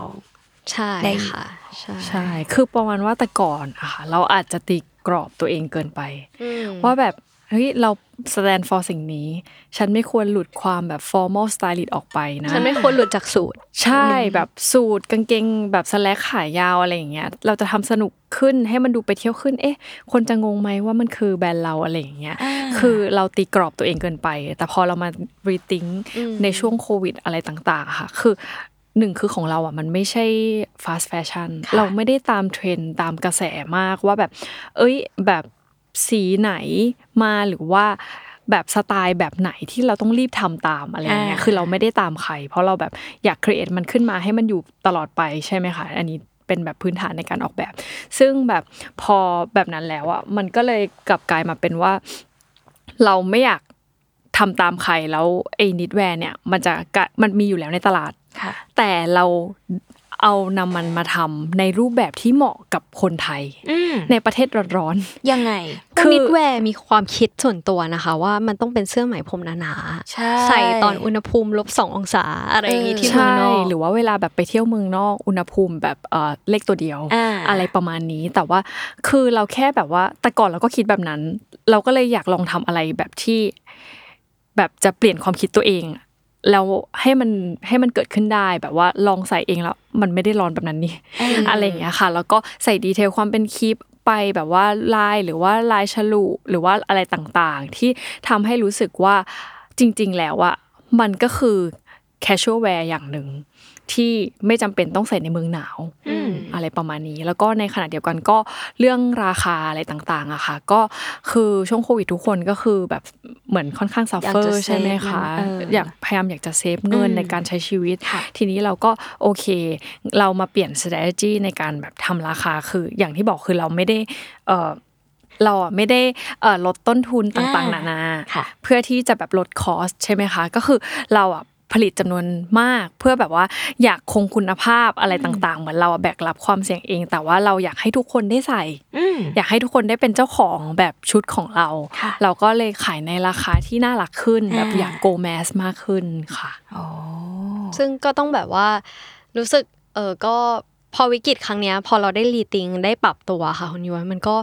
เอ้ยมันก็ไม่จำเป็นว่าทุกวิกฤตแล้วเราต้องได้รับ Impact ในเชิงลบเสมอไปอะค่ะเรากลับสามารถโตได้เยอะมากจากช่วงโควิดเพิ่งมาจับทางถูกก็พอช่วงโควิด เนี่ยแหละค่ะอืมก็เลยคิดว่าทุก ๆ วิกฤตมันก็มีมีโอโอกากาสสจริงอืมๆมันคือคำพูดนี้จริง ๆ ที่เราอืมเราสองคนคือบอกบอกกันเองเสมอว่ามันไม่มีอะไรแน่นอน มีอะไรก็ต้องเปลี่ยนค่ะถ้ามันเหมาะกว่าเราก็ต้องปล่อยมันไป จนทุกวันนี้แบบลูกค้าที่ซื้อเราก็คือแบบ perceive ว่าเราแบบเป็น knitwear แบรนด์ไปแล้วอะไรอย่างเงี้ยใช่ น่าสนใจมาก ทีนี้สงสัยอย่างหนึ่งคือ ตอนที่ทำตลาดชุดทำงานมันก็ค่อนข้างโดดเด่น เพราะว่าอันนี้คู่แข่งอาจจะไม่เยอะ แต่พอมาเป็น casual wear ค่ะย้อยเชื่อว่ามันมีแบรนด์ผู้หญิงที่เป็นแบรนด์คู่แข่งเราแบบมาก ไหนจะแบบแบรนด์จากต่างประเทศที่ราคาถูกแล้วเข้ามาแบบตามแพลตฟอร์มต่างๆ ได้ง่ายขึ้นอย่างเงี้ย เราสู้กับเขายังไง คิดว่ามันเป็นเรื่อง branding และอ่าเรื่อง คุณภาพค่ะหรือเปล่าคะเพราะว่าคืออย่างที่บอกว่าคุณภาพเราอะมันเหมือนเป็นคุณภาพในการผลิตแบบเลือกวัตถุดิบที่ดีที่สุดอ่าคุณภาพดีที่สุดในราคาที่ไม่ได้ต้องจ่ายแพงฉะนั้นเหมือนแบบเอ่อการซื้อของที่ถูกกว่านี้มันก็คงมี option เหมือนกัน แต่บางทีมันต้องแลกมาด้วยอาจจะแบบเรื่อง การ QC อะไรไม่ได้เนียบมากหรืออะไรเงี้ยใช่คือเราพยายามทำทุกอย่างให้มันร้อยเปอร์เซ็นเท่าเดิม แต่ในราคาที่ทุกคนเข้าถึงได้ อืมแล้วพอเราทำสินค้าในแบบเนี้ยในทุก ๆ ตัวที่เราทำไม่ว่าจะเป็นนิตแวร์เสื้อยืด เสื้อกล้าม กางเกงหรือสูทคงคุณภาพ อันนี้มาต่อเนื่องมันกลายเป็นความเชื่อออ่าในมุมลูกค้าว่าค่ะถ้าเราทำอะไรออกมามันต้องเนียบมันต้องดีมเออจะว่าเขาลูกค้าส่วนใหญ่ก็คือเชื่อในตัวเชื่อในแบรนด์แหละว่าแบบถ้ามี เป็นแบรนด์คีสแบรนด์เมซงคีสคุณภาพต้องได้ ดีไซน์ต้องสวย แล้วสุดท้ายเขาก็จะยังกลับมาเขาก็จะมี brand loyalty ซึ่งแบบสุดท้ายแล้วก็คือเริ่มจาก trust เนี่ยแหละ จากหนึ่งตัวกลายเป็นสองตัวสามตัวสี่ตัวก็คือกลายเป็นแฟนของแบรนด์ต่อไป ใช่อืมอันนี้น่าสนใจ เพราะว่าจริง ๆ แฟชั่นมันค่อนข้างมาเร็วไปเร็วเนาะใช่แต่เราค่ะให้ความสำคัญกับการเหมือน R&D กับการแบบ develop มันขึ้นมาก็จะเป็น เสื้อสักตัวกางเกงสักตัวอย่างเงี้ย มัน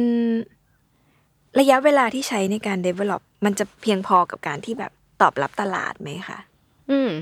ก็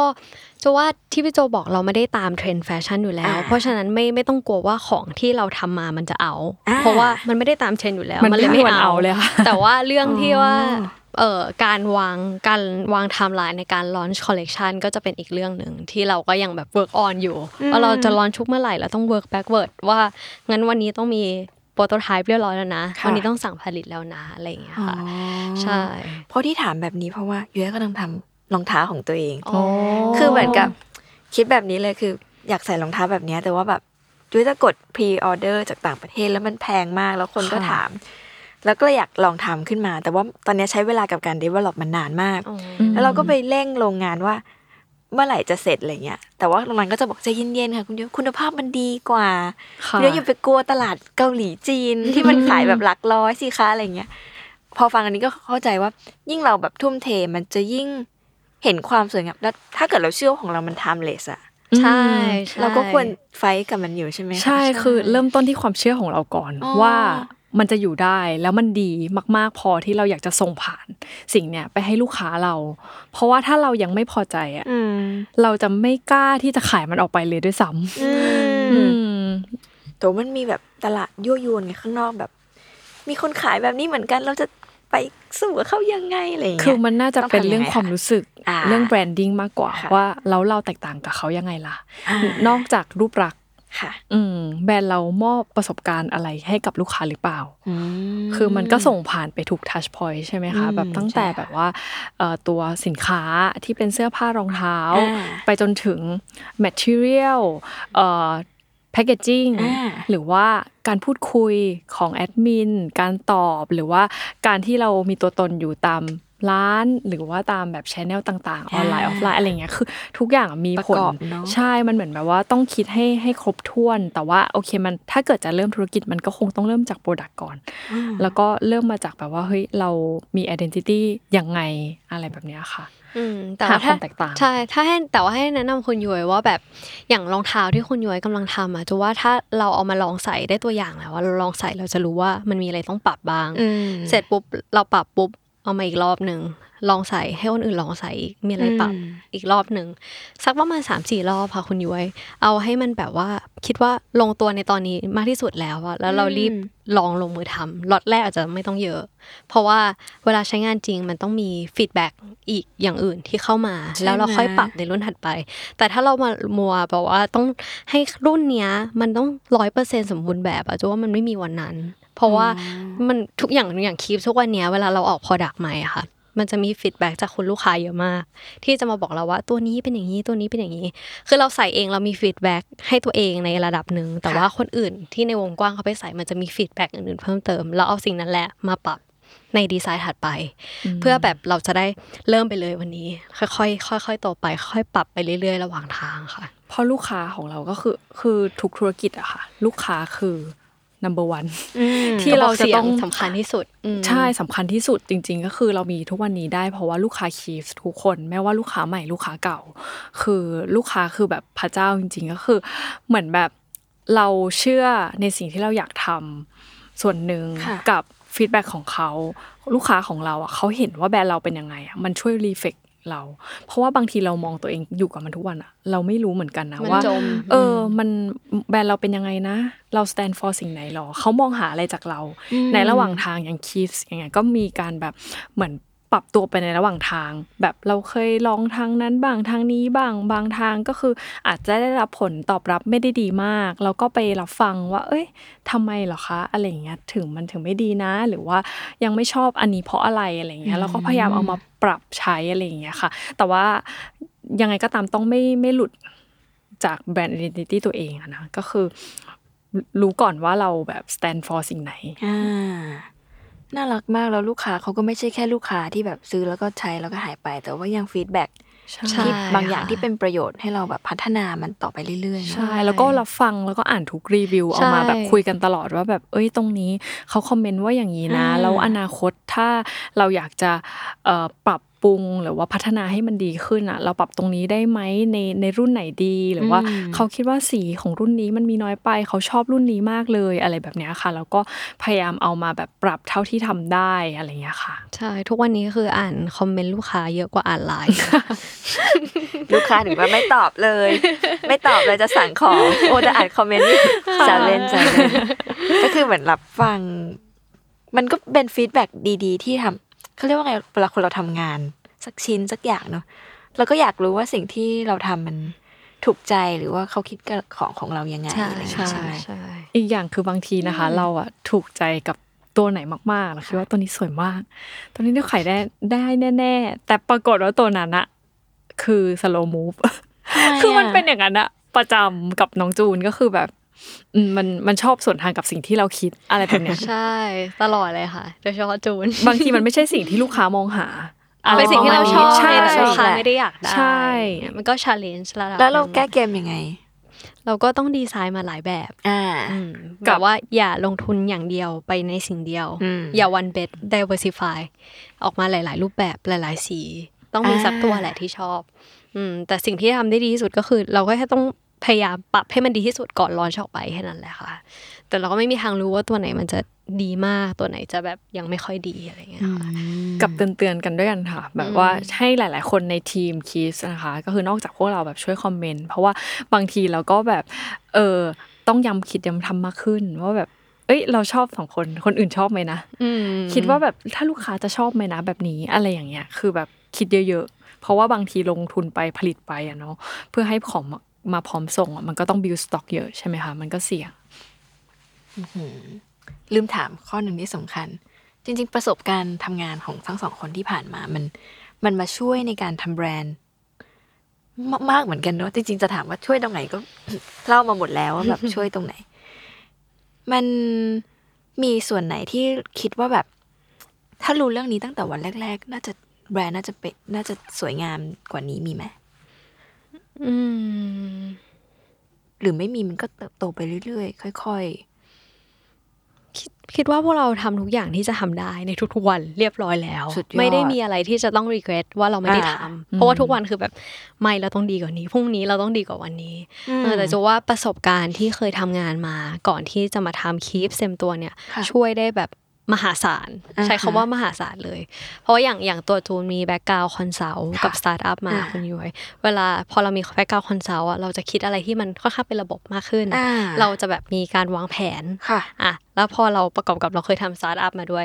เราไม่ใช่แค่วางแผนเราลงมือทำด้วยอืมเออเรารู้ว่าต้อง execute แต่ละ point ที่เราคิดยังไง เราเคยอยู่บริษัทใหญ่ เรารู้ว่าบริษัทที่สเกลได้รายได้มหาศาลอะเขาทำงานกันยังไง ต้องมีคนประเภทไหน ต้องมีระบบยังไงโอ้ยเพราะฉะนั้นอยจูก็บ้างเลยเอาเอาสิ่งนั้นแหละมามาวางกับคีปทั้งหมดเลย ไม่ว่าจะระบบคือระบบทุกอย่างมีระบบเยอะมากเพราะว่าชอบชอบให้มันเป๊ะอ่าอ่าแล้วก็แบบเรื่องการแบบรับคนเข้ามาการรีคูดคนหรือว่าอะไรเงี้ยจูว่ามันมันช่วยมากๆเพราะว่าสมมติว่าถ้าเราไม่ได้เคยมีประสบการณ์เหล่านี้เราจะแค่แบบเหมือนทำไปวันอ่าๆสำหรับตัวจุนเองนะจูว่าคงแบบว่าก็วันนี้ฉันได้เท่านี้ฉันพอแล้ว แต่ว่าพอเราไปอยู่ตรงนั้นมาเราคิดว่า ไม่คนที่ประสบความสำเร็จมันต้องเยอะกว่านี้ มันต้องได้มากกว่านี้ มันต้องเป๊ะกว่านี้ มันต้องใช้คนมากกว่านี้ เพื่อสเกลไม่มีทางที่เราทำงานคนเดียวทำงานกันสองคนแล้วเราจะเติบโตได้ มันต้องใช้คนเราต้องมีทีมที่จะโตไปด้วยกันคุณโจอะค่ะคืออย่างของโจใช่ไหมคะทำแนว marketing อืมมาก่อน แล้วก็อืม branding buyer อะไรอืมประมาณนี้ใช่ไหมคะค่ะซึ่งประสบการณ์ในการทำงานหลาย ๆ ที่อืมตั้งแต่บริษัท ระดับกลางไปถึงบริษัทระดับใหญ่อะทุกอันอะคือมันเหมือนความสั่งสมการสั่งสมประสบการณ์ไปเรื่อยๆอะคือณ day one เหมือนเราเรียนจบมาใช่ไหมคะก็คือเราก็ได้ไปทำงานแบบเกี่ยวกับ marketing ซึ่งมันเป็นแบบค่อนข้างกว้างมาก scope marketing มันค่อนข้างแบบจับฉ่ายไปหมดเลย ตั้งแต่ทำโปรโมชั่นคิด mechanic จนถึงการแบบ สื่อสารอีสื่อสารไปอีเวนต์แบกของไปทำอ่าอะไรอย่างเงี้ยคือไอความแบบได้การเอ่อทั้ง execution แบบเยอะแยะมากมายจากส่วนนั้น แล้วก็พอมาทำ buyer ก็ได้เห็นทำเรื่องราคาอ่าก็จะรู้เรื่องอ๋อต้นทุนมันต้องแบบว่าขั้นต่ำประมาณไหนถึงจะยังมีมาจิ้นอยู่ แล้วก็อะไรอย่างเงี้ยค่ะแต่ว่าอันนั้นเป็นการนำเข้าจากต่างประเทศ ก็จะมีความรู้ที่แบบเอ้ยเราเคยไปวิสิตโชว์รูมต่างประเทศ เราก็จะแบบเออรู้ทักษะในการ negotiate ต่างๆ เกี่ยวกับเรื่องราคาการต่อรอง แบบเปอร์เซ็นต์ GP discount ต่างๆ แล้วก็ได้เห็นแบบอะไรจริง ๆ เรียลๆจากแบบตลาดต่างประเทศด้วย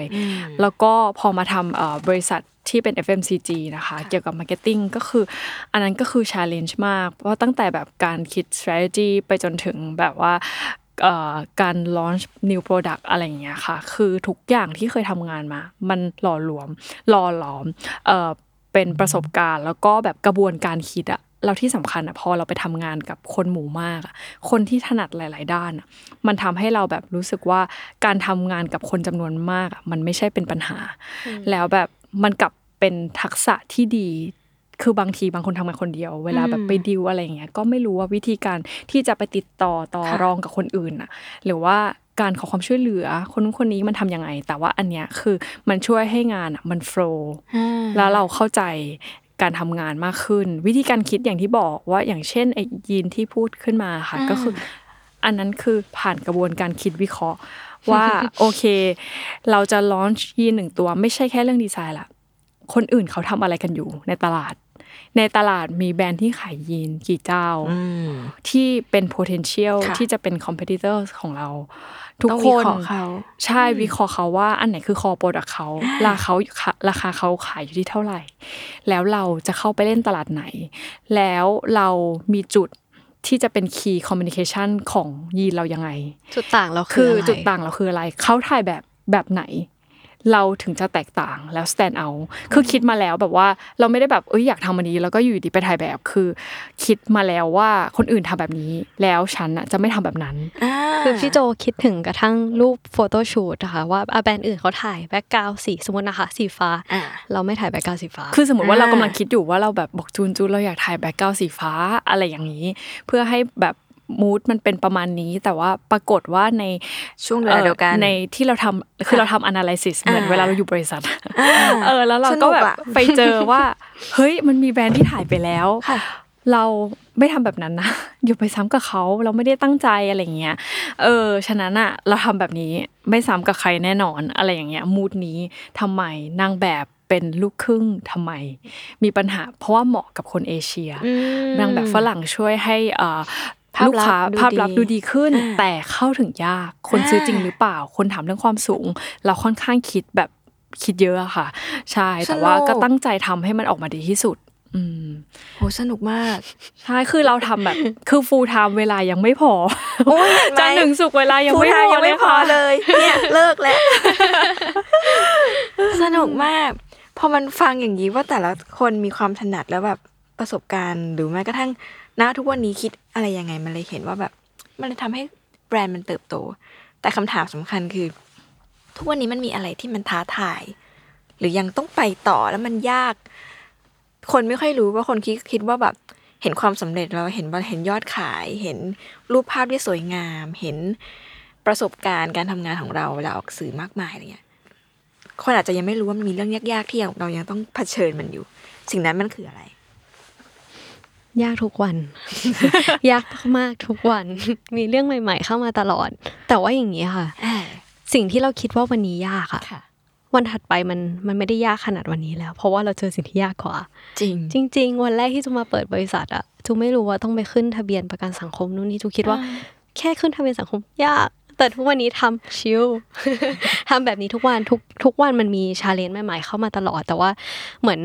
ความอดทนเราเพิ่มขึ้นเรื่อยๆค่ะ ทุกๆวัน เพราะว่าธุรกิจเนี่ยมันไม่ได้สวยงามแบบอ่าข้างหน้าที่ทุกคนเห็น เบื้องหลังมันเยอะมันซับซ้อนแต่ว่าเราแค่มี limit ที่ extend ไปเรื่อยๆ ได้ทุกๆวันมากกว่า อืม ของคุณโจอะค่ะ ก็เออมันจะมีจริง ๆ แล้วอะธุรกิจเนี่ย มัน barrier to entry ต่ำใช่ไหมคะใช่คือใครๆแปก็ลด้วยมีแปลด้วยก็คือใครใครๆก็มี ใครๆก็เริ่มธุรกิจใครๆก็เริ่มใคๆเข้ามาได้อะอะโอเคคืออย่างบอกว่าเราบอกว่าเราจะเปิดอย่างวันนั้นที่จูนบอกว่าจูจะเปิดร้านเสื้อผ้าจูแค่ไปซื้อผ้าแล้วไปตัดจูเปิดร้านได้แล้วในไอจีค่ะแต่ทุกวันจูนี้ว่าชาเลนจ์มันอยู่ตรงนี้อยู่ตรงที่ว่า อะมันเริ่มได้ง่าย ใครก็เริ่มได้งั้นค่ะผู้เล่นเยอะอ่าแต่คนที่จะอยู่ได้อะยาก จริง เพราะว่าผู้เล่นมันเยอะไงคะเขาก็แข่งกันที่ราคาถูกอะเราทำแบบนี้มาอีกแป๊บหนึ่งก็มีแบบคล้ายๆกันออกมาแล้วใช่เออมันมันเป็นธุรกิจที่จูนมองว่ามันสแตนได้ค่อนข้างยาก เพราะฉะนั้นก็ต้องอาศัยแบบประสบการณ์ แล้วก็แบบการเรียนรู้สิ่งต่างๆ เพื่อแบบพัฒนาตัวเองตลอด คือ ทุกวันนี้เราก็ไม่ได้คิดว่าเราเป็นแบรนด์ที่แบบว่าโอ้ยสุดยอดอะไรขนาดนั้น เราคิดว่าพรุ่งนี้มันต้องดีกว่าวันนี้อยู่แล้วใช่ใช่เราไม่ได้แบบว่าเหมือนแบบบางบางทีมันจะมีบางจุดที่เรารู้สึกว่าแบบโอ้ฉันเก่งแล้วอะไรอย่างเงี้ย แต่ว่าจะว่าถ้าคิดแบบนั้นเมื่อไหร่คืออันตราย ถ้าเราพอใจอยู่ตรงนั้นแล้วมันจะอันตรายใช่มาก เพราะว่ามันมีคนที่ต้องอยู่ดีแบบ กระโดดเข้ามาอย่างเงี้ยจริงเราก็ต้องแบบพยายามปรับอยู่ตลอดเวลาเหมือนกันค่ะอืมก็แล้วก็เป็นเรื่องความท้าทายในการ scale up business ด้วย ซึ่งเอออย่าง way ในการ working ของเราอะค่ะ เราก็จะบอกว่ามันก็คงมีแบรนด์ที่เขาทำแบบหลาย ๆ อย่าง set up ระบบให้สมบูรณ์อ่าให้ดูจริงจังอะไรอย่างนี้เหมือนกันนะเนาะแต่ว่ามันก็มีหลาย ๆ แบรนด์ที่เหมือนแบบว่าเออไม่ได้ set up อะไรมากมายอะไรเงี้ยแต่คือของเราอะเราทำแบบ เต็มรูปแบบใช่ทำเป็นบริษัทจริงจัง พนักงานของเราทุกคนก็คือมีสวัสดิการอะไรต่างๆ ครบแม้จะเป็นแค่แบรนด์แบบเสื้อผ้าแบรนด์หนึ่ง เพราะว่าเราก็ treat เขาแบบว่าอยากให้เขารู้สึกว่าเหมือนอยู่ใน company ใหญ่ เพราะว่าปลายทางเราก็มุ่งหวังว่าเราจะเป็นแบบนั้น เราอยากให้ทีมทุกคนแบบ คือเรารู้สึกว่าเราแฟร์กับเขา แล้วเราก็แฟร์กับเขาจริง ๆ ด้วยเนาะแล้วก็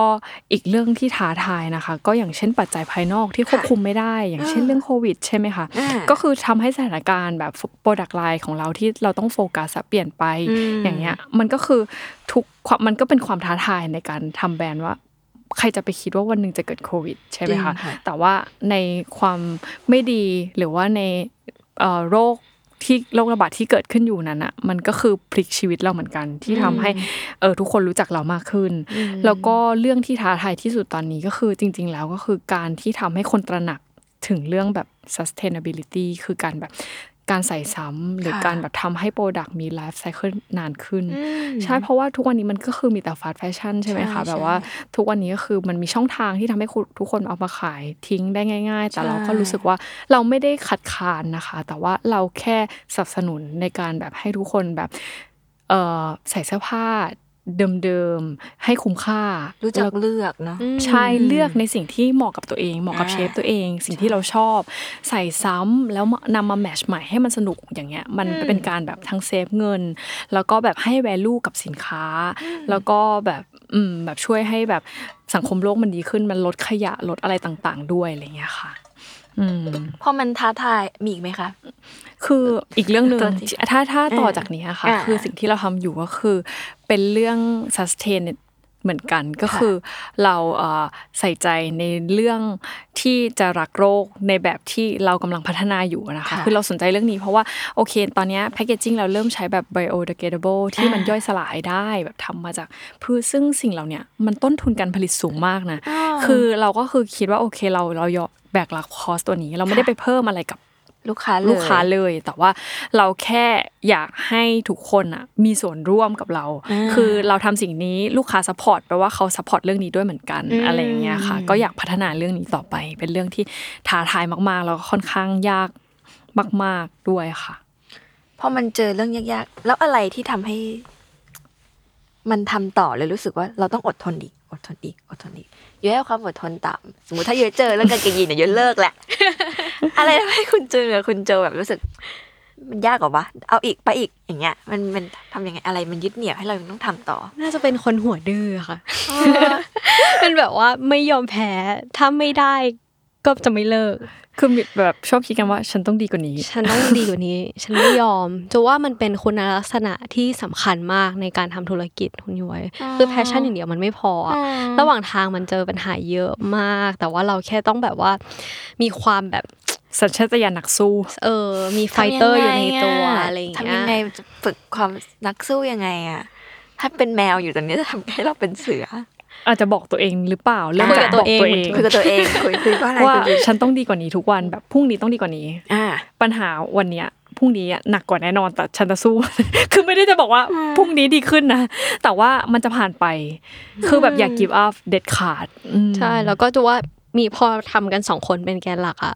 คนหนึ่งท้ออีกคนหนึ่งเขาจะช่วยสนับสนุนเรา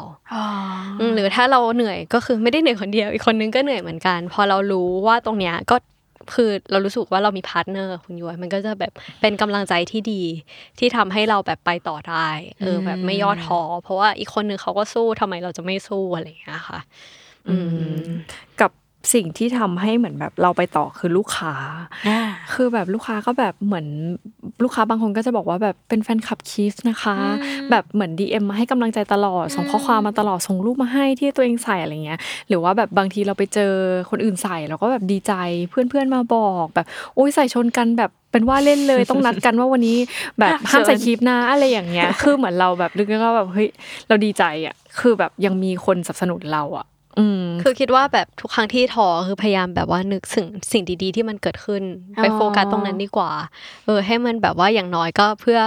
เพื่อความรู้สึกเราเองที่จะแบบดีขึ้น มันไม่ได้ทุกอย่างมันไม่ได้ลบเสมอไปอะค่ะใช่มันมีบางโมเมนต์นะที่ท้อแต่ว่ามันก็จะผ่านไปเหมือนทุก ๆ เรื่องในชีวิต อืมอืม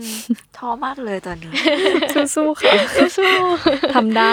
ทำได้นะอืมต้องแบบบอกตัวเองใช่ไหมทำได้ใช่ทำได้นะโอเค นั้นมาสู่ข้อสุดท้ายแล้วค่ะ จริง ๆ ทุกวันนี้ตื่นเช้ามาด้วยแบบความเชื่อแบบไหน ทั้งสองคนตื่นมาด้วยความเชื่อแบบไหนอะคือไรมีทำมอตให้อโต้ยากหนึ่งอยากตื่นเช้ามาทำงาน มีมอตโต้หนึ่งที่คิดตลอดคือ best for today and beyond for tomorrow มันคือแบบเมื่อกี้ที่พูดเลย มันค่ะแบบมันคือคำนี้จริง ๆ ว่าแบบพรุ่งนี้ มันต้องแบบเลิศกว่านี้แน่นอน แต่คือไอ้ที่เราพูดอะไม่ใช่ว่าเราแค่พูดกับตัวเองนะคะแต่เราลงมือทำด้วย คือพวกเราแบบว่าเป็นมนุษย์หาทำกับแบบมนุษย์ชอบเรียนรู้อะไรอย่างเงี้ย คือแบบมีอะไรมาทำหมดคือแบบว่าไม่ได้สักแต่ว่าขายของ แบบมี tools ใหม่ ๆ ให้เราเรียนรู้ มีอะไรขยับขยายได้เราทำเพื่อที่แบบเราอยากบียอนอะเราอยากไปมากกว่าที่เป็นอยู่ทุกวันเนี้ยอืมใช่แล้วแบบ ณวันเดย์วันที่ออกมาตัดสินใจมาเปิดบริษัททำสิ่งนี้ฟูลไทม์คนอยู่เรามีความ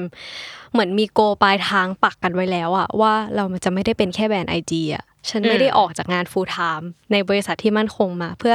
แบบว่าขายเสื้อผ้าไปเท่านั้นอะฉันอยากเป็นมากกว่านี้อะแล้วพอมันมีสิ่งนี้ในใจที่คอยรีมายเราตลอด สิ่งที่เราเชื่อเหมือนกันอะมันก็เลยทำให้เราแบบอยากทำทุกวิถีทางที่แบบเราจะไปถึงในสิ่งที่ เราฝันเอาไว้ตั้งแต่วันแรกเดวันที่เรามาเปิดบริษัท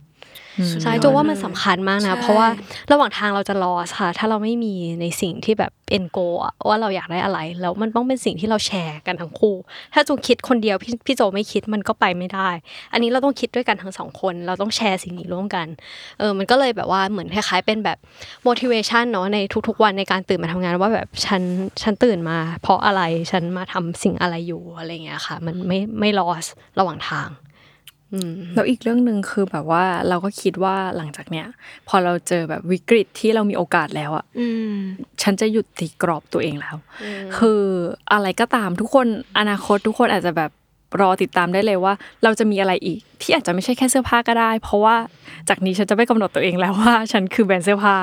คือจริง ๆ ก็คือมีหลากหลายสิ่งมากที่อยากทำอยาก explore ดู เพราะรู้สึกว่าไม่มีใครมาจำกัดกรอบเราได้แล้วในเมื่อเราแบบ อยากจะลองทำสิ่งอื่นอะไรอย่างเงี้ยค่ะ อืม วันไหนที่มันตัดสินใจแบบนี้ค่ะ วันที่เจออีสถานการณ์โควิด แล้วอ่าปรากฏว่า prove ว่าสิ่งที่เราทำ knitwear ของคีฟมัน work คือแบบว่ามันก็คือเปลี่ยนแบบ perception ของเราไปเลยว่าอ้าวคือวันแรกเราไม่ได้ตกลงกันว่าเราจะเป็นแบบนี้นะเหมือนเหมือนเหมือนแบบ product core product เราจะเป็นไม่ใช่ formal หรออะไรเงี้ยเออการที่เราแบบว่าอยู่แค่จุดๆนั้นอะมันไม่ได้ทำให้เราโตขึ้นนี่ใช่ไหมเราอะณวันนั้นมันอาจจะเป็นอย่างนั้นใช่ แต่วันนี้มันไม่ได้เป็นแบบนั้นแล้ว อนาคตก็อาจจะไม่ได้เป็นแบบทุกวันนี้ก็ได้ ฉะนั้นก็รู้สึกว่าโอเค เราไม่ได้จำกัดกรอบตัวเองดีที่สุด อืมขอสุดท้ายอีกข้อหนึ่งค่ะ อะไรคือสิ่งที่เรียนรู้ตลอดการทำแบรนด์นี่กี่ปีนะคะแบรนด์สี่ปีสี่ค่ะปีเนอะใช่กำลังดีค่ะเลย สิ่งที่แต่ละคนเรียนรู้ตอะไรลอดบ้างจูนสำหรับจูนนะคะจูนรู้สึกว่าเราต้อง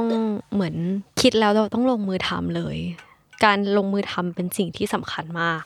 อืมแล้วก็อย่าแบบว่า อย่าไปกลัวว่าแบบมันจะยังไม่ดี มันจะยังไม่เพอร์เฟกเพราะว่ามันจะไม่มีวันนั้นอย่างที่บอก อืมเราก็ต้องแก้แล้วก็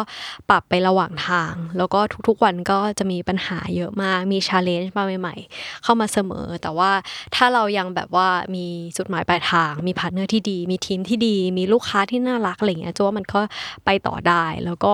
เราเรียนรู้ได้ทุกอย่าง อยู่แล้ว แบบว่าอายุเท่าไหร่เราก็ยังเรียนรู้ได้ ถ้าวันนี้จูน fail ก็จูนยัง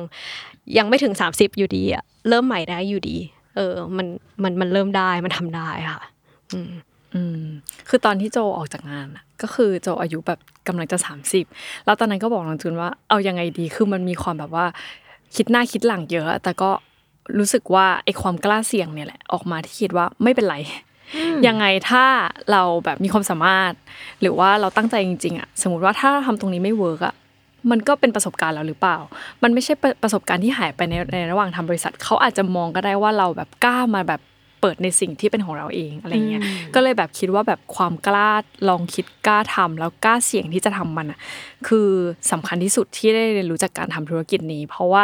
ณวันนั้นอะทุกคนยังบอกว่า จะไปจริง ๆ หรอ แล้ววันนี้คือหลายคนมาชื่นชม แล้วก็บอกว่าแบบไม่คิดเลยว่าวันนั้นที่ลาออกไปอะคือทุกวันนี้แบบแบรนด์จะ